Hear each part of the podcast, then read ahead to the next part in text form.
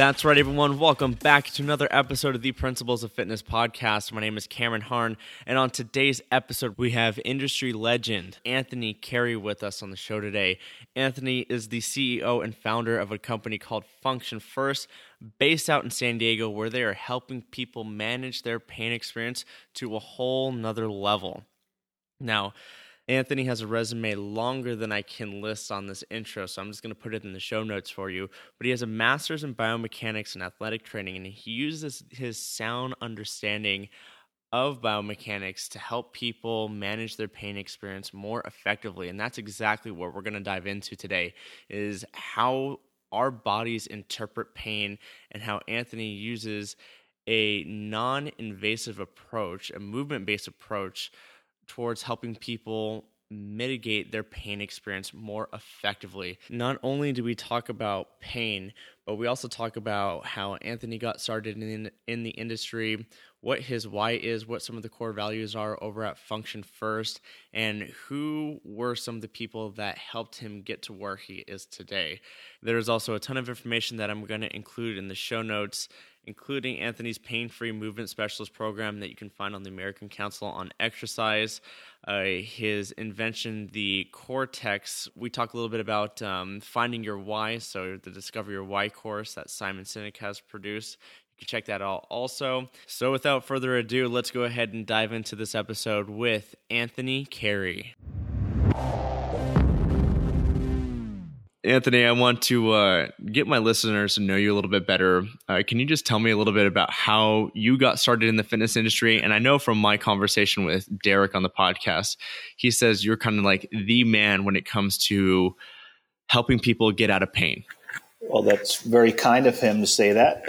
That is mainly what I've done for the better part of my career in terms of working with clientele and the type of science and research that I've dove into. We do it, of course, all through an exercise intervention. We don't do any hands-on stuff because that would be outside of our professional boundaries, but it's understanding the science, it's understanding the biomechanics, it's understanding the needs of the individual, and it's providing them with hope and empowerment through what we do that has really led to some of the folks really doing well with our program over the years. And I've had the good fortune and the privilege of working with people from more than 30 some states in the US and 17 plus countries around the world that have either come to see us live or worked with us remotely. That's awesome. And intervention through exercise. Can you tell me a little bit about that and how you came about the process? Because I think that's something that's incredible that a lot of us can benefit from, because you have clients who are coming in all the time who are complaining about chronic injuries. And how do you go about the proper interventions for them? Well, one of the things that we've always done and that we would continue to do is realize that pain is a very comprehensive and complex experience that everybody has. We never design exercise programs, and I'm using my fingers here to make quotes, to treat anybody, because again, that's outside of our professional boundaries. We never use the word treat. We never call our customers patients. They know that they're coming in for an exercise program. But what we do is we look at the body more globally, as well as, again, kind of the needs of where that individual is and some of their concerns and their fears and their apprehensions and their insights into what past interventions have done for them, good, bad, or indifferent. And then we use biomechanics as the platform in terms of deciding on exercises, but those exercises also have to mesh well with the entire biopsychosocial lens from which we view our programming. And that simply means that it's not just about a tight muscle, a weak muscle, a valgus knee. It has as much to do with mechanical stress as it does to do with a person's beliefs and expectations about their pain, ideas that have been thrust upon them from, medical professionals, stressors that are introduced as a result of experiencing this pain or in anticipation of this pain. So the programming is really geared around reducing the threat to that individual, both biomechanically and psychologically, and putting together very specific strategic sequencing of exercises that doesn't provoke pain, builds their confidence, and then integrates their neuromusculoskeletal system all at the same time. That's fantastic. Now, I've experienced this myself where an individual come in complaining about some type of chronic injury.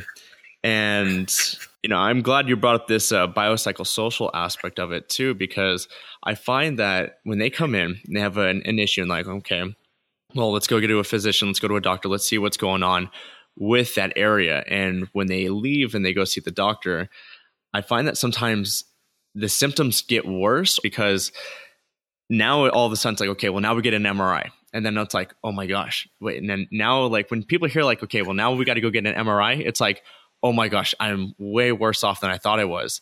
And then they get the MRI, and then there's some type of abnormality, which you had made a post about asymptomatic abnormalities from an MRI scan. And I want to talk about that also with this. But then they get that scan and they're like, okay, oh man, now there's something wrong with me. Now it's worse. I've got, no, then it's like, okay, now there's the prospect of surgery. I might need to get surgery. And then all of a sudden, it's like this cascading effect of bad to worse, especially emotionally for them. Like, how do you go about properly guiding them through that process and showing them that, hey, we can solve these issues through movement? What you're describing is more common than not. And if you could imagine somebody who does like what I do, so you probably see folks of all abilities, right? I only get the person who's got chronic pain and has already been to the doctor, has already been to the physical therapist, has already been to the chiropractor, has already been had injections. They've had a lot of that, so they're doubled down on all of the negative effects of that fear that you're describing and that anticipation of more bad things to come. So, I mean, right off the bat, the first thing that we want to share with them is that most of what they're seeing is normal, part of an aging process, and that we refer to that as just wrinkles on the inside, meaning that the correlation of the degenerative changes to their pain is very, very low. And in fact, there's much more predictors of let's say chronic lower back pain that are not related to what the MRI shows. So for a lot of folks, if there's not significant radicular pain, nerve pain, there's not significant any loss of function, meaning that there's muscle weakness or drop foot or something like that.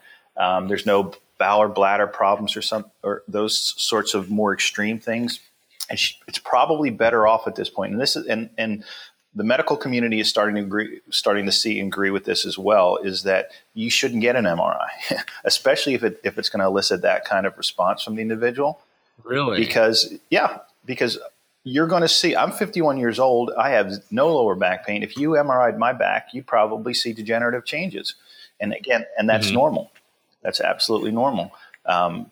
I don't have, and then you could MRI somebody who's 25 who has excruciating chronic back pain for 5 years, and their spine might look normal.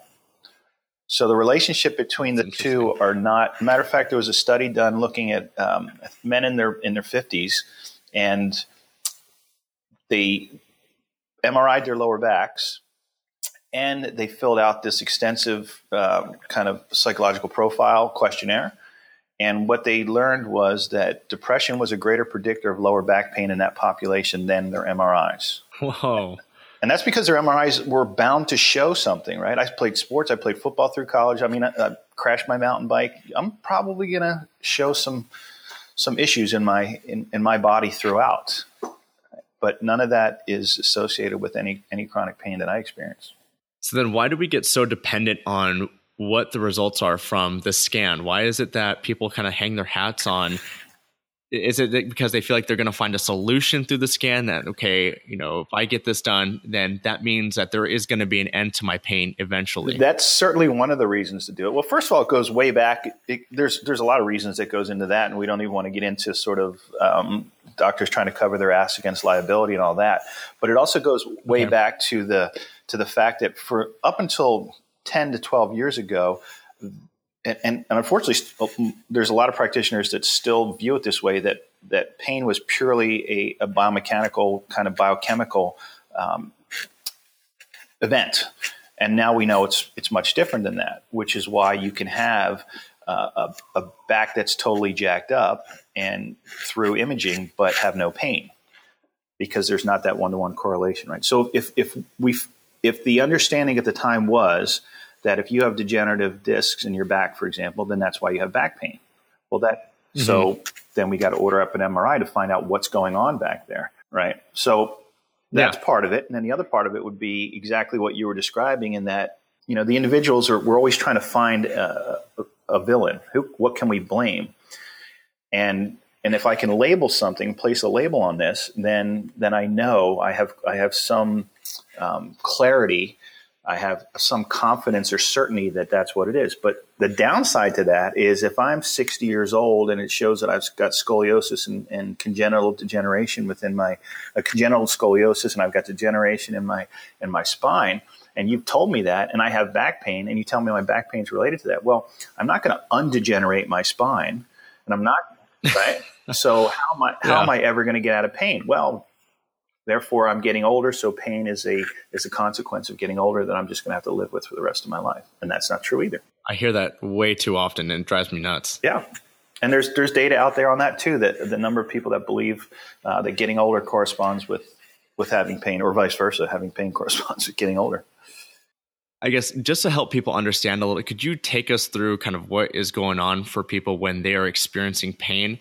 Because I feel like the more of an understanding that we have with kind of our bodies and why we experience pain, it'll give us a better clarity on like the proper procedures that we can go to alleviate that pain or mitigate it a little bit better. Absolutely. So if we're talking to fitness and medical professionals, we would understand what the term nociception means, right? So nociception is information that's picked up from the periphery, meaning our nervous system in our skin and our joints and the tissue, even in blood vessels, is going to send data. So what we used to think was nociception equaled pain, right? Yeah. So and nociception can be either thermal, chemical, or mechanical, right? So they're the three ways that information enters into our data banks. But so basically what it is, though, is it's data that travels from the periphery to the spinal cord, and then up the spinal cord, where once it reaches the brain has to make a decision. The brain decides, is this dangerous? Is this a threat? Or is it something else? If the brain senses that it's a threat, then we're going to experience pain. Okay? And that's because pain is generally a protective mechanism, right? If you sprain your ankle, having pain in your ankle around those damaged ligaments is beneficial, because it tells you to stay off your ankle, don't walk on it, so that it can heal. Mm-hmm. But there becomes a point where pain no longer serves a purpose, and that's where pain is considered chronic, right? So chronic pain now is loosely defined as anything that is consistent for 3 months or intermittent for 6 months or more. So if the timeline comes from the fact that that's about how long it takes tissue to heal. So if I did sprain my ankle, if I did damage my ligaments, at the end of 3 months, generally that tissue should have healed. So if the pain was specifically related to the damaged tissue and the tissue has healed, I should have no more pain. That makes sense? Yeah, that makes sense. 9 months later, I've still got pain in my ankle. The tissue is healed. It no longer correlates with tissue damage. Does that make sense? Okay. Yes. So now you got chronic pain in your ankle, and you start to wonder, what is going on? Well, at this point, something has happened to the sensitization within your nervous system, because you're walking every day, right? And you still have pain in your ankle, and maybe you're limping a little bit. Maybe your ankle even throbs just when you're laying in bed at night. But it's because there's still data traveling up to your brain. Your brain has pieced together a bunch of different aspects within itself that is linked to that ankle, that now is still producing pain, or the experience of pain, when there needn't be any, because there's no longer a threat. Yeah. And the more we experience that, the stronger and more ingrained it becomes within our nervous system, so that we start to experience more and more. We get better at the pain experience the more that we've had it and the longer that we've had it, which is nothing that we want to go around bragging about, right? Yeah, which some people do. Yep. You know, they're always like, "Oh yeah, it's just a shoulder, no big deal. I've dealt with it for years." Right. Well, that actually speaks a little bit more to the psychosocial side of things as well, because now they've identified with their pain, right? And it becomes, it either becomes a badge of honor, it becomes a reason why they can't do certain things, it becomes a topic of conversation to get them a little bit of attention. There's a whole lot of other aspects that are beyond just the fact that it's been bothering me for years and I just keep working through it. Yeah. When you get somebody who's been recommended that they stay off, let's say post, I might be getting a little too far off from this, but post-surgery, or is it better for them to stay off an injury or to just kind of work through it? What is kind of the thought process behind that? Well, I don't work with post-surgical folks unless it's become chronic. They're much better going to the qualified physical therapist for that sort of thing, for what they might need. Yeah. And, you know, if we go back to that biopsychosocial paradigm or that biopsychosocial lens from which we view these folks through, that's three separate yet interdependent factors that go into the pain experience. And that doesn't mean one's more important than the other, or only one will occur for your knee, but all three will occur for your shoulder. So there is always going to be a biomechanical / biochemical aspect to this. So you can get a ton of nociception post-surgery that is telling your body that, you know, this needs to heal, leave it alone. We need to do all the right things to let that happen. And if you're looking at something like, say, a lower back, you may not want to move it too much. But if you're looking at more of one of the joints and extremities or something like that, they may be working on range of motion with you that because of fear that you're not going to get that motion back from protecting it too long. So, I mean, it does depend on where that person is in that healing continuum. And there's actually different schools of thought on that as well, I think, in the rehab community. But when you have chronic pain, and folks experience this, I mean, there's sort of full body type pain like fibromyalgia that people will get all over. And then there might be local chronic pain that somebody has either in their back or their neck or something like that. And, trying to work through the pain has its downside too, because what it'll do is it'll further ingrain or strengthen what's called a neurotag or neuro representation in the brain of that pain. Now, on the flip side of it, you can't just avoid doing anything that ever makes it hurt, because that's almost impossible, and it adds to really shrinking your world or what I would call your movement catalog that's available to you at that point. So there is a balance, but that's where it becomes super valuable to work with somebody that understands that and can gradually expose you to a little bit more in these safer, non-threatening exercises and ways that you can sort of create this novelty to the nervous system so that it doesn't associate it with the existing neural representation in the brain. And then it really gives you a window of opportunity to make some significant changes in how a person functions and feels and how they perceive what they're capable of. Now, are you helping them, are you provoking them into certain movement patterns that will establish confidence? And then have you noticed when people seem to move in a certain way that they weren't paying attention to, and then you're like, hey, look, now you've got, better knee flexion. Does the pain start to go away for them, or do they feel more confident? They feel better? How is that, I guess more of that psychosocial experience start to go for them? Well, it absolutely can happen that way.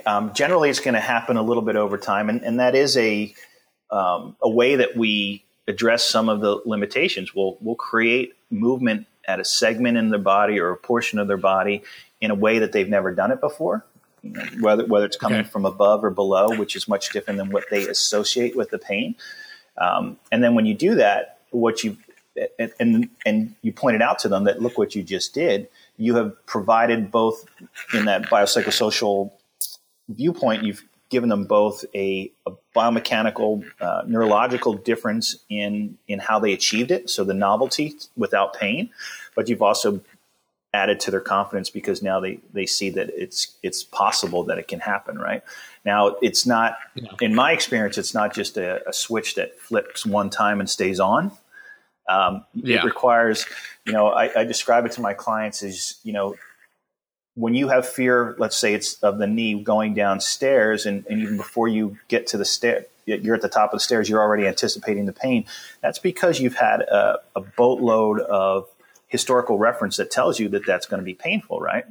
So event in my presence in my studio at Function First is not going to necessarily wipe out that completely. But it's if you don't mind, I share with you an analogy that we call the haunted house effect, and this will resonate. Okay. This will resonate with pretty much everybody.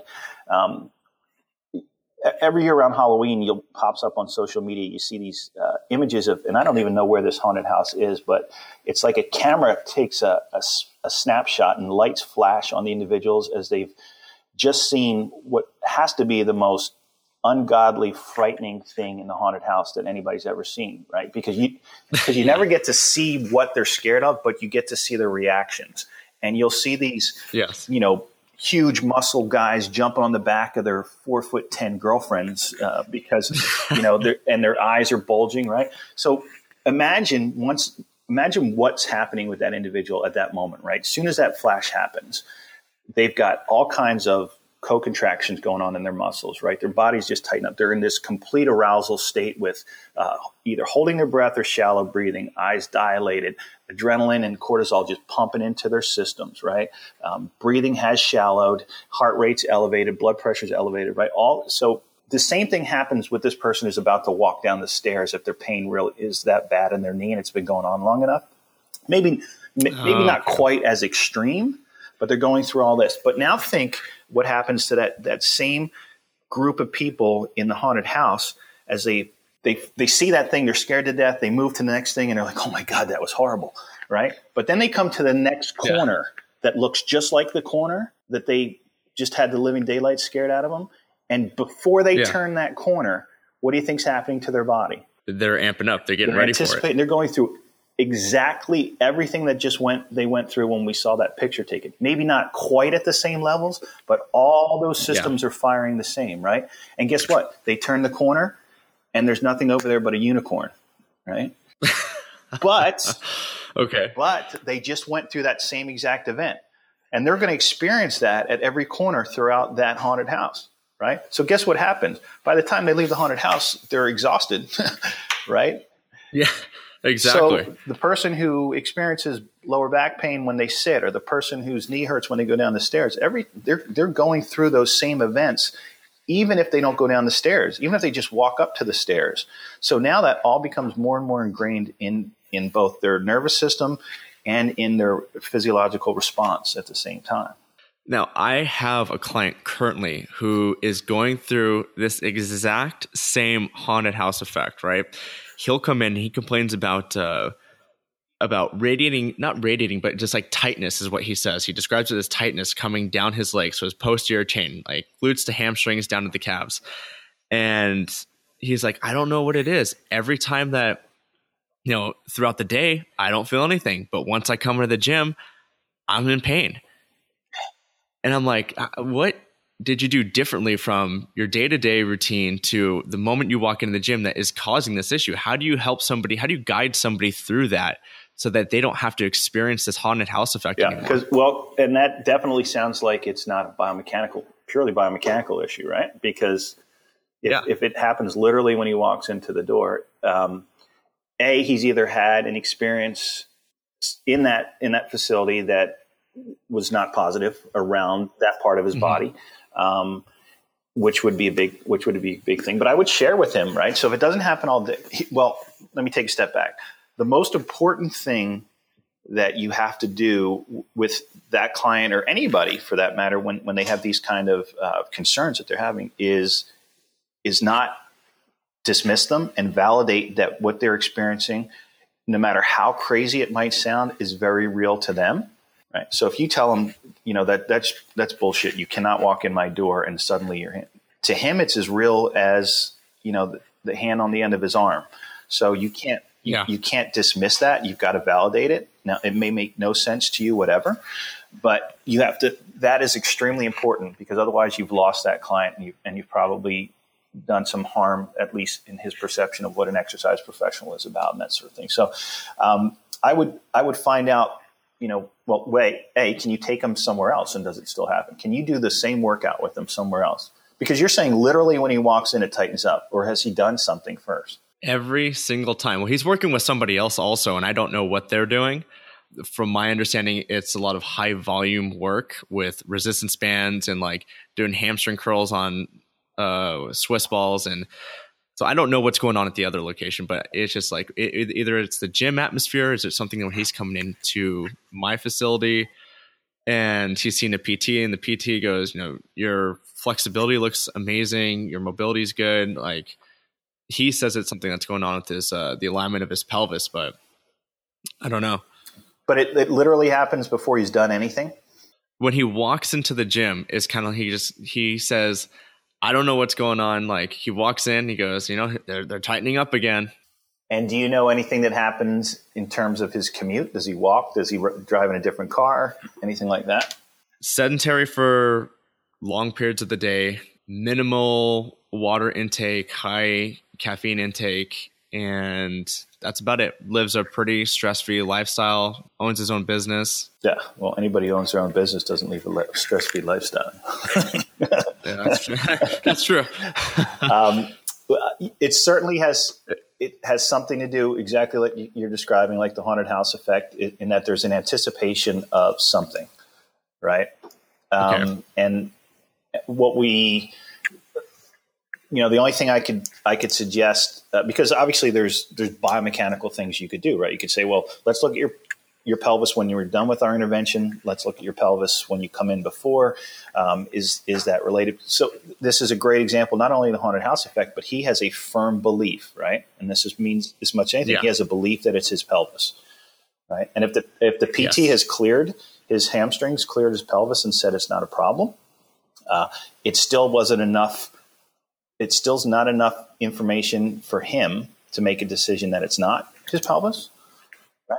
So what would happen, let's say, if you met him in a park nearby, or you met him in a parking lot for that matter, and you started a warm-up out there and then brought him in, or anything that would disrupt the routine of what he would be doing. So, for example, if you took him and met him in the parking lot, and then you guys started the gentle warm-up out there with high knees or whatever.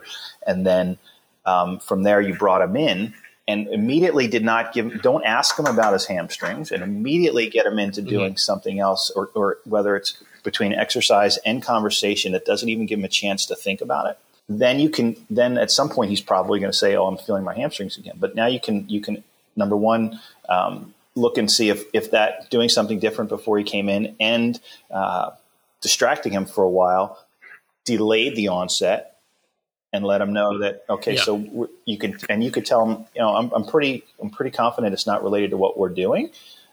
It's probably a stress response that you're having, and then ask them, is there anything that we can do to reduce the stress that you may not even be aware that you're feeling when you come in, or the anticipation, or let them know that, blame the other guy. Say, whatever you're doing at the other place is crap. I'm just kidding.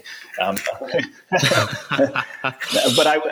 what's going on over there? But it is worth asking, because I do have clients come in also that may be concurrently seeing another practitioner, and, they're doing fine because they haven't seen that practitioner for 3 weeks, and they saw them and they come in and the practitioner wants to throw this at them and that at them. And it's like, they're messing with a recipe that's already working well. But there just may be, there might be something going on over there that genuinely is causing him a little bit of anxiety when he heads into the gym, and that anxiety could be because he's afraid it's going to hurt. It could be anxiety because of the environment, in terms of there's a bunch of super fit people there that he doesn't want to look bad. He needs an excuse of why he can't execute some of the exercises, and that excuse could be that his hamstrings are so tight, right? So there's probably a lot of things that are driving that physiological response that aren't biomechanical in nature. Yeah, that's a huge psychological one. Yeah. I mean, going into a place where you want to feel like you can hang with the rest of the guys that are in there, or the rest of the members of the gym, and you know, go, oh, but my hamstrings, and then you can back out. You have an excuse to not move forward. Exactly. With it. Exactly. So again, at the end of the day, he's getting some, this won't make sense to some people, but because if they're experiencing pain, but at the end of the day, this gentleman is getting some win out of this. It may be a short-term win. It may be a win that relieves him the anxiety of performance in the gym, whatever it is, but there's a win in it for him at some level. That's huge. There's so much psychology behind that. I mean, we can probably dive into it, but it would take forever.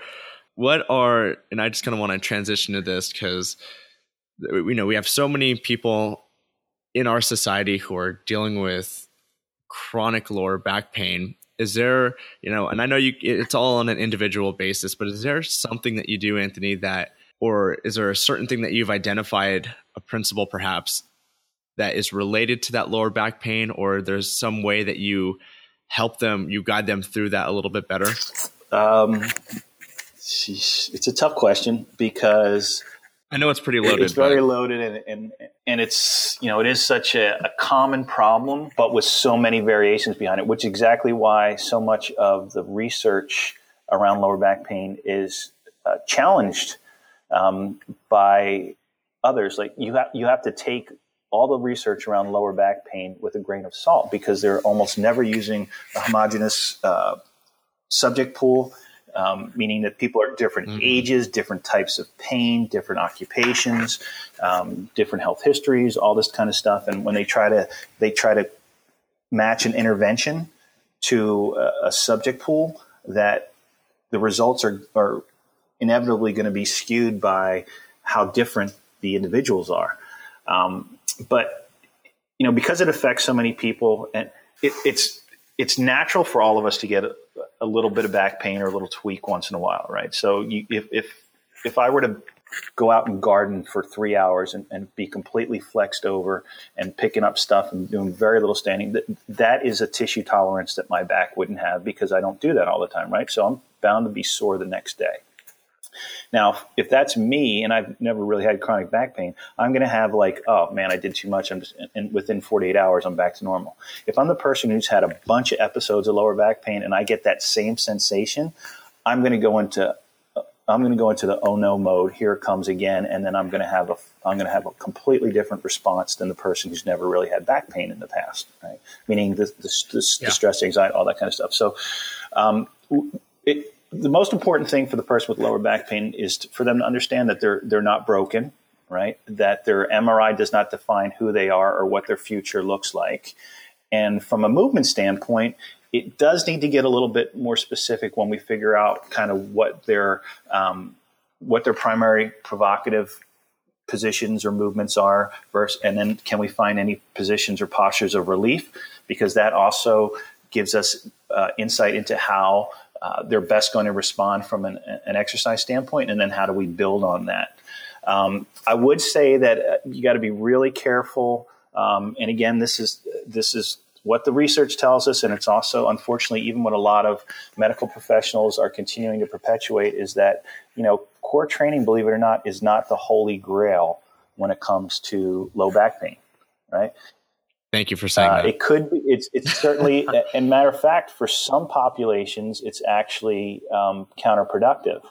For the hypervigilant individual who's already bracing and locking in and not using any variability around their hips and their low back with activities, it can be counterproductive.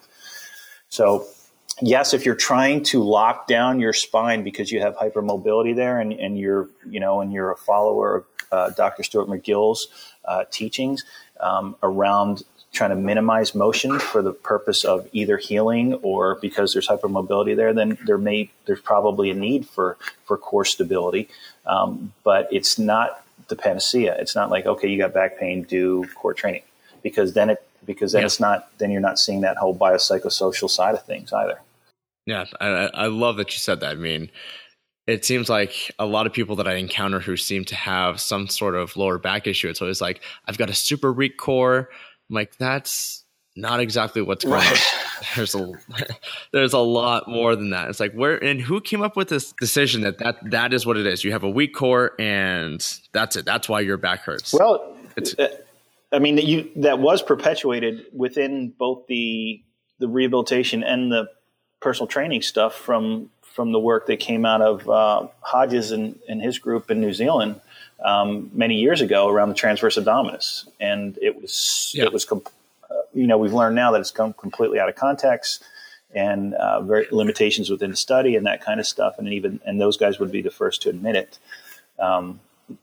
But that's where a big part of it came from. And then it's continued to be perpetuated, and you go to your general practitioner and you got lower back pain and they're going to tell you, yeah, you just got to get a stronger core.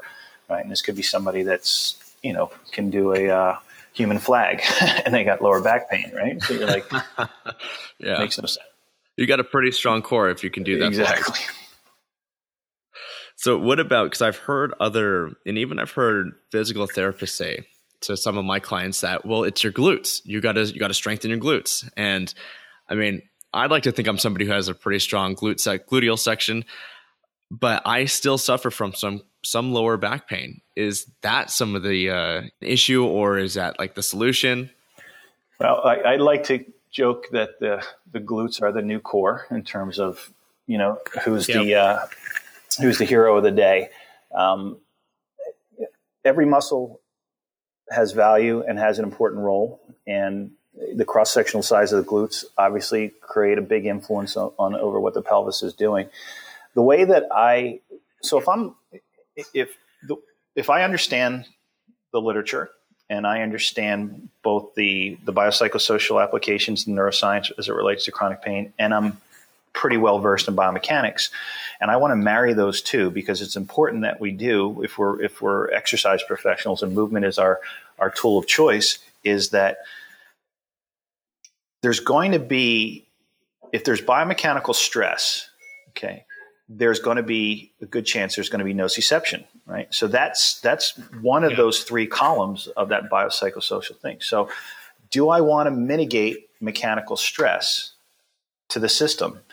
Yes. Do I want, and that doesn't mean that I absolutely have to strengthen one specific muscle group, but it can be, and I never say, and I mean never say to a client that it's your glutes. I could say that, look, your hip isn't doing this, or we want your hip to do this better. But if you, let's say it's you, right? And you're this, well-built, well-defined, strong fitness professional, and somebody tells you it's your glutes, right? What does that do to your ego? And what does that do to your perception of all the hard work you've done to date? It tells you that, oh, I must be doing everything wrong. When in fact, your glutes are probably exponentially stronger than the 60-year-old guy next to you who's got a saggy butt and has no low back pain, right? You're telling me my glutes are just as strong as this guy? I'm telling you, you're way stronger, but you're having back pain and he isn't.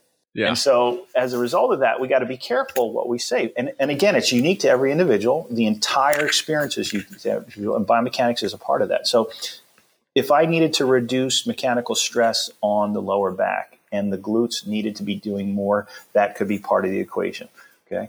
But I'm always careful to kind of put a zero in on one specific thing, because rarely is it one specific thing. And if it were one specific thing, and you had me trying to fix that, and I was working my glutes, like nobody's business, and glutes. 3 months later, I have done everything that you've told me. My butt is popping now because I've done so much glute work, and my back is still killing me. Where does that leave me? In a very unhappy state. Absolutely. I feel like I've wasted my time. Feel like there's no hope because you told me it was my glutes, and I've worked them. I've done everything I can do, and now I'm still in a ton of back pain. Then we go into more depression, more pain, and we're kind of stuck in this loop, this pain cycle. Right. And there's all the byproducts and the downward cycle that goes with like.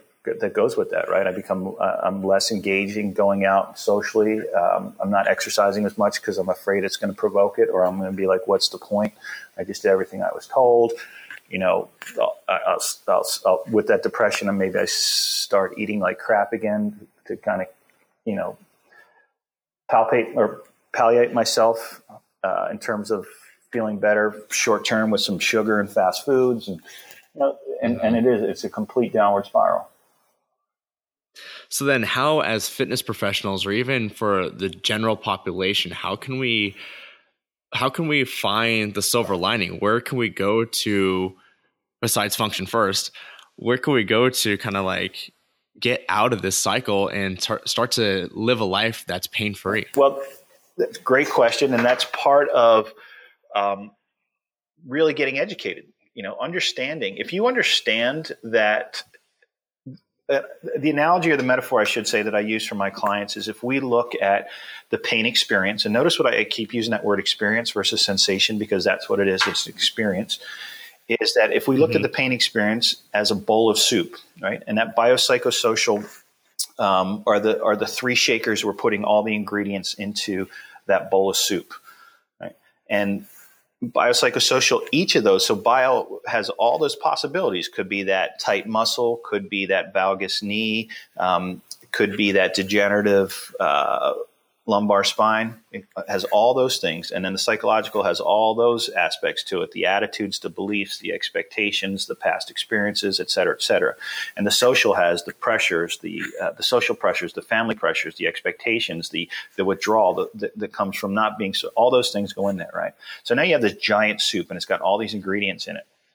But if I understand that if I just change a few of the ingredients, I actually change the flavor of the soup, I start to move in a different direction, because the same way that we can have this downward spiral or that snowball starts to roll down and there's this cascading effect of bad things that happen, we can also get a positive cascade. So let's say that I figure out a way. There's a couple postures and positions of rest and movements that I can do, and it's just a handful of things that for the first time ever give me 30 minutes of relief in my back pain, where I can stand up and walk around, where I haven't had that for a year. All of a sudden I'm like, this is amazing, right? Maybe it's only 30 minutes, but in those 30 minutes, I'm actually going to go outside and walk for 5 minutes. And now I'm going to get some sunshine and some fresh air. What does that do to my outlook? And what does that do to my sense of well-being, right? It gives me hope. It gives me the ability to experience some vitamin D and get to smell the roses, as they say, et cetera. And then all of a sudden I come back and, wow, that was a great walk. I'm going to drink a ton of water now. Oh, fantastic. Okay, now I'm drinking water. And then I start to put together another 15 minutes on top of that. Now I'm up to 45 minutes. And now I'm going to start to, maybe do some seated exercises with my arms, because it feels good to get my heart rate up. And then all of a sudden I start to pump out a little bit of dopamine and serotonin. And that carries me over another hour throughout the day. So here we go. Now we've got this positive cascade, and we build on that, and we build on that, and we build on that. And next thing you know, this person sees a light at the end of the tunnel. They have some hope. They might still be experiencing pain, but they're not suffering as much. And they're starting to see that they've got different options and tools in their toolbox that's not limited to opioids or surgery or bed rest.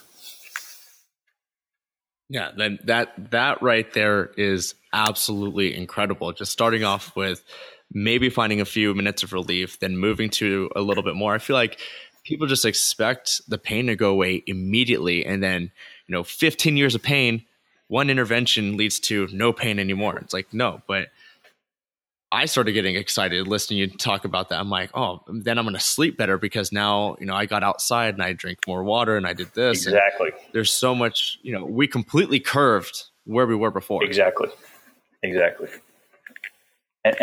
all that is what can happen to that person. And I'll share with you something that I've received from my clients a million times. I'm going to give you, for your fitness professionals, I'm going to give you a little pearl that has worked really well for me.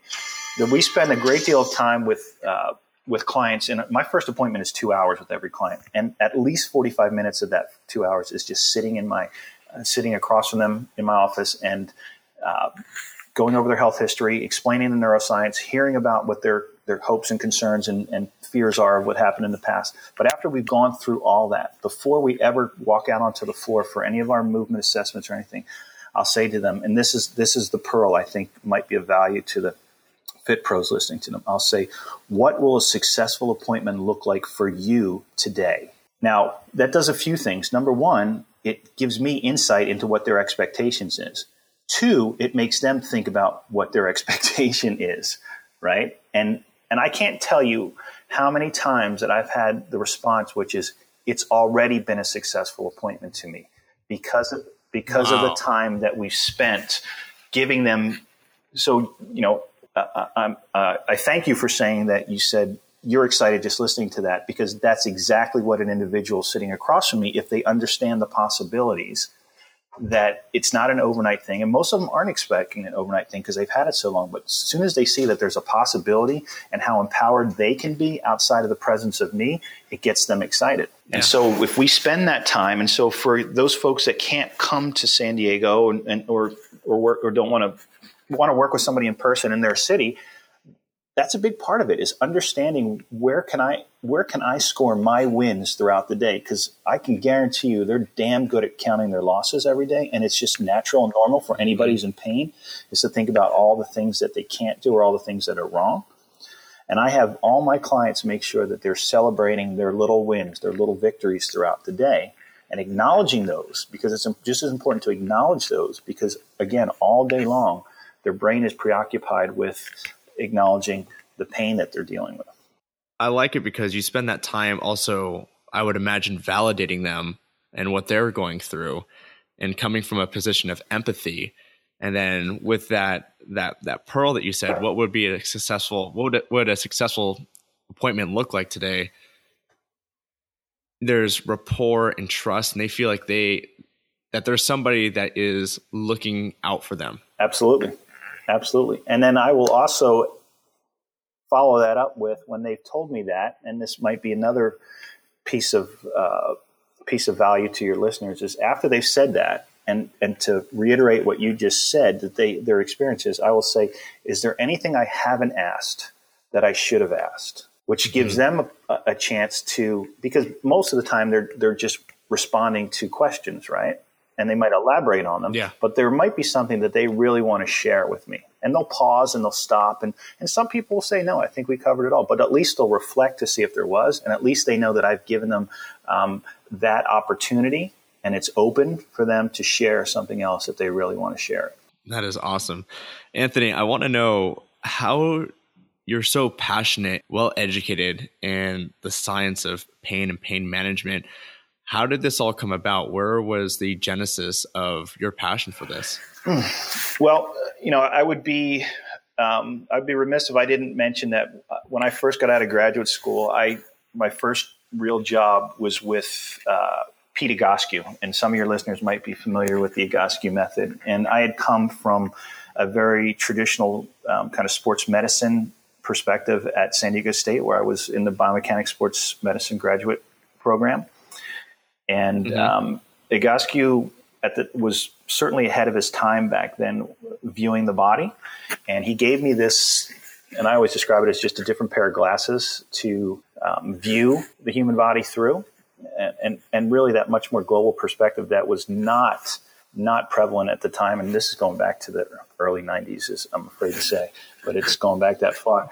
And really got my start there and changed the way that I viewed the body. Now I was there for only we literally started Function First in 1994. So that's going back a long ways, but it's interesting because I never really think about it. So thanks for asking that. Why am I still passionate about this? It's because for me, it's always a puzzle to solve, and I always like to think when you see the excitement on clients' faces in these before and after pictures of people that are doing these fat loss challenges and all that, and somebody's lost X amount of inches, and you see how glowing they are and how that's changed their lives, which it has, but it's probably taken 90 days plus, right?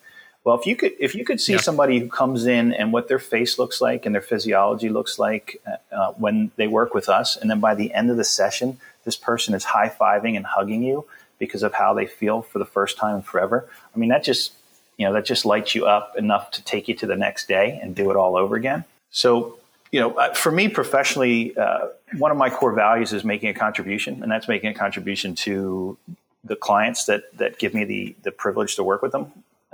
As well as making a contribution to the industry and be able to share whatever I feel has helped me and helping my clients, and if it's value to them, to other professionals, then I want to make sure that they have an opportunity to kind of implement that as well. And, but I'll tell you what, and just to be completely forthright, it is a very challenging population to work with, because I could never do 8 clients a day the way, or 8 or 10 for that matter, the way so many of our colleagues are doing. I mean, I would see 4 clients in a day at the most, mm-hmm. because I would be completely exhausted after that. Yeah. And it's because these folks just have a lot going on, and that we have to help them with and work with and accept and try to help them get through at that time. So it takes a lot out of me, which is why I've cut down significantly on my client load. You're giving a lot of energy to them too, which they require. Absolutely. A lot. There's a lot of understanding and listening and guiding that comes from dealing with pain management. That's incredible. Now I want to know, Anthony, how does the Core-Tex play into all of this? Well, the Core-Tex is definitely my baby, and something that I developed through my love of movement and biomechanics, and certainly one of those things that I felt there was a need for, and that need wasn't being met. So we've since developed there's a whole separate company called Reactive Training that's around the Core-Tex. But when I first came up with the idea, which was long before it actually it came to fruition, it was really about how do I create this multi-directional movement of my joints that I'm not getting from the ground and that I'm not getting on my own, that would allow me to stimulate the body in ways that would be beneficial to it. And since it first came out, and since I first had the idea, the applications of using that environment, that reactive environment of that platform, have just grown and grown and grown, which has been really exciting for me. And there's nothing more rewarding than seeing it getting in the hands of other smart people, and what they start doing with it, and kind of, helping me see another way that it can be used. And it's exciting when you see that your product is being implemented with, professional sports teams around the world, and physical therapy clinics around the world, and in health clubs around the world. And people are enjoying it, or it's a love-hate relationship for some people. But at the end of the day, it's making a contribution, right? It's about movement, and, we want people to move better because it makes life better. And so we can make life better if we help them move better. Absolutely. Now, you've mentioned that making a contribution is one of your core values. What are some other core values of yours? It's certainly know your why, and that's obviously a very famous book, and one of the, if not the highest rated TED Talk. That book changed my life. Really? It was unbelievable. Oh yeah. I was in, I tell my wife this all the time. She makes fun of me, but I was working for Equinox when Woodland Hills, California. I was sitting at a Denny's, and I don't know how I came across the book, but I came across it, and I started listening to the Audible version of it. And I just remember just sitting there. I had a couple months prior to that, I had lost a significant amount of my business, and I was trying to figure out, what am I going to do next? Like, how am I going to survive? And I'm sitting there in this Denny's, and I'm listening to this book. I'm like fired up. I'm like, I am not going to fail. I'm going to come back from this and make this happen. And that book was largely impactful on where I am today. That's fantastic. And that's a great testimonial. And if people haven't either seen the TED Talk or read the book, I'm sure we both would highly recommend it. Matter of fact, one of my Christmas presents that I received from my wife was the follow-up book called Find Your Why, which is a little bit of a workbook. Yes. And I'm in the middle of that right now as well. How's that going? Good. I'm actually just on the first chapter, but I'm at the part where you have to recruit a friend to listen to some story. Yes. So I haven't gotten to that part yet, but it's it's always good stuff. A little review of the first book, and then getting into kind of the nuts and bolts of it. Very cool. So you've got know your why, making a contribution. Are there any others? Yeah. And for me, which is interesting, is between two businesses and personally, there's just a giant overlap of my core values, meaning that like my core values for Function First are really not different than my core values for Reactive Training, and very similar to what my personal ones are. But my other ones would be kind of as it relates to my businesses. Meet, then exceed the customer's expectations. And then mistakes equal learning opportunities. Find our better, or find my better. And that's in, better is in quotations. And then, what does better mean? It's wherever I am right now. It's what's the next level. How do I raise my standard to the next level? I love that. And then the contribution, and that contribution is meaning to the greater good. How do we make that? How do we uplift whomever or whatever that we're dealing with at that time for the greater good? Well, that's awesome. Those are some great values. I'm still working on finding mine and establishing my why too. So I've been going through that whole Find Your Why course, but online. Oh, so they have it online? Yeah, it's available. You can do it online. Well, I'll have to look at that. Yeah, you can do it for everybody at Function First. You guys can actually get the whole team together and discover your whys. That sounds like a great exercise. We'll put everybody through. I'll send you a link. Thank you. Yeah, no problem. Anthony, I want to respect your time. You know, I know we probably just have a few more minutes left here, and I've got a couple final questions here for you. First of all, what is a principle in fitness that you know to be true? Because we have all sorts. I mean, this industry right now is full of a lot of fluff and people who claim to be experts when they're really not. And, you know, there's a lot of confusion, but what is a principle that you've stood firm next to that you know to be true no matter what? That the resiliency of the human body far exceeds our expectation. Could you elaborate on that a little bit more? Yeah. Well, as organic structures, we're constantly regenerating and reproducing new cells. And when an individual, whether they're 75 years old or whether they're 25 years old and something's happened, the capacity for the body to bounce back, given the right environment, the right fuel, the right brain food, metaphorically, is capable of tremendous recovery. And that's my mindset. And the more I can instill that into individuals that I work with, I think the better chance that they have of finding their better. That's incredible.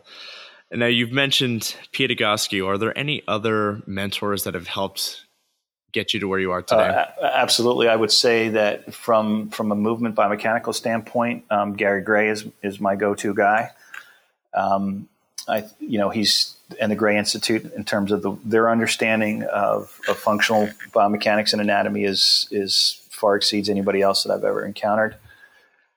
I would say in terms of, I've only heard him speak in person once, but in terms of understanding the neuroscience of pain in a very digestible way, and one of the thought leaders and research leaders in the world is Lorimer Moseley on chronic pain, him and David Butler, but Moseley, he's also just an amazing speaker, very engaging and entertaining speaker.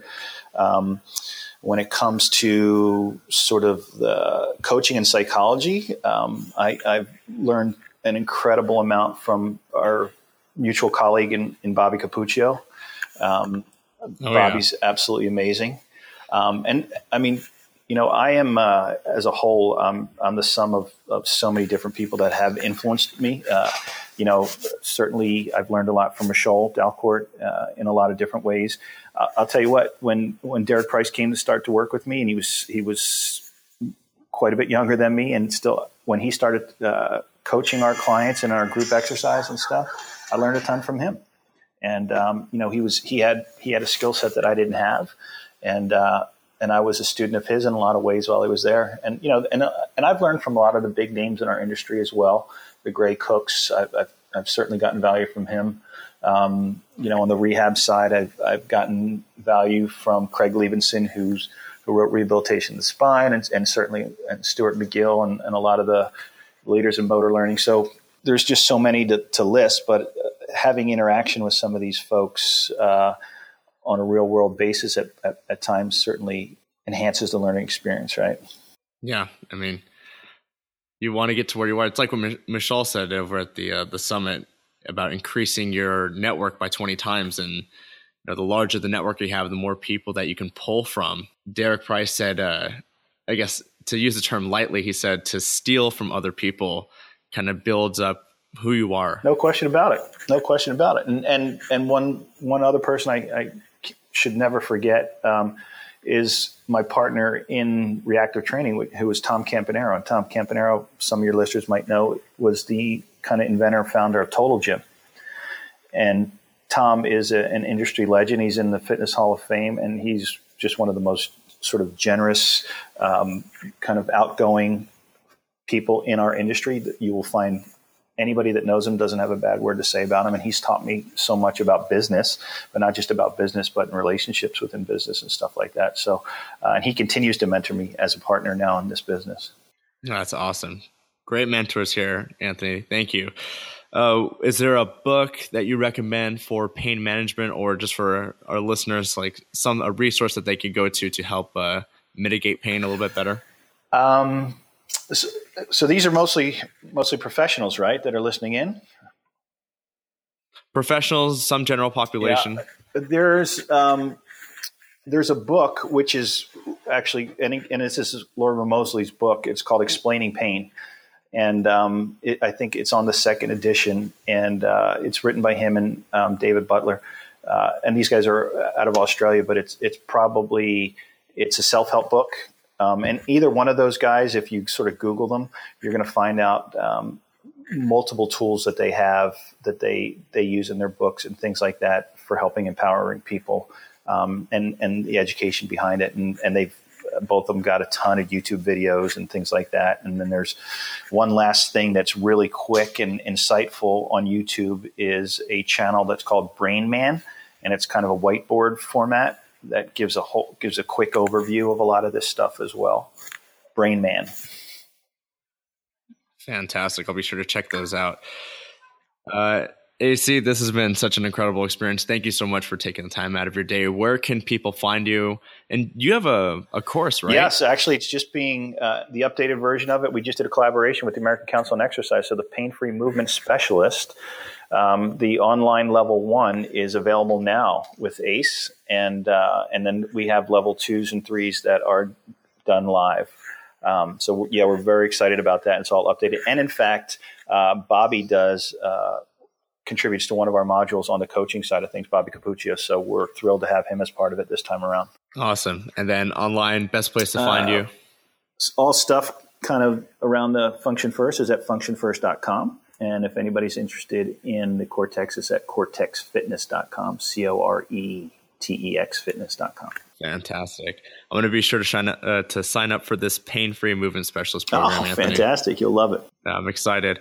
Any final thoughts before we close here? I'm very grateful for the opportunity, especially some of the other wonderful folks you've had on here. And I'm probably most excited to hear that you found your why, and this is part of it, and you're living your passion. And I would just encourage you to continue to make a contribution too, Cam. Awesome. Thank you so much, Anthony. I hope you have a great rest of your day. I look forward to staying in touch with you. Take care. That's it for this week's episode of The Principles of Fitness, everyone. I want to give Anthony a special thanks for being with us on the show today. If you enjoyed today's episode, please like, share, leave a comment on iTunes, and stay tuned for the next episode of The Principles of Fitness.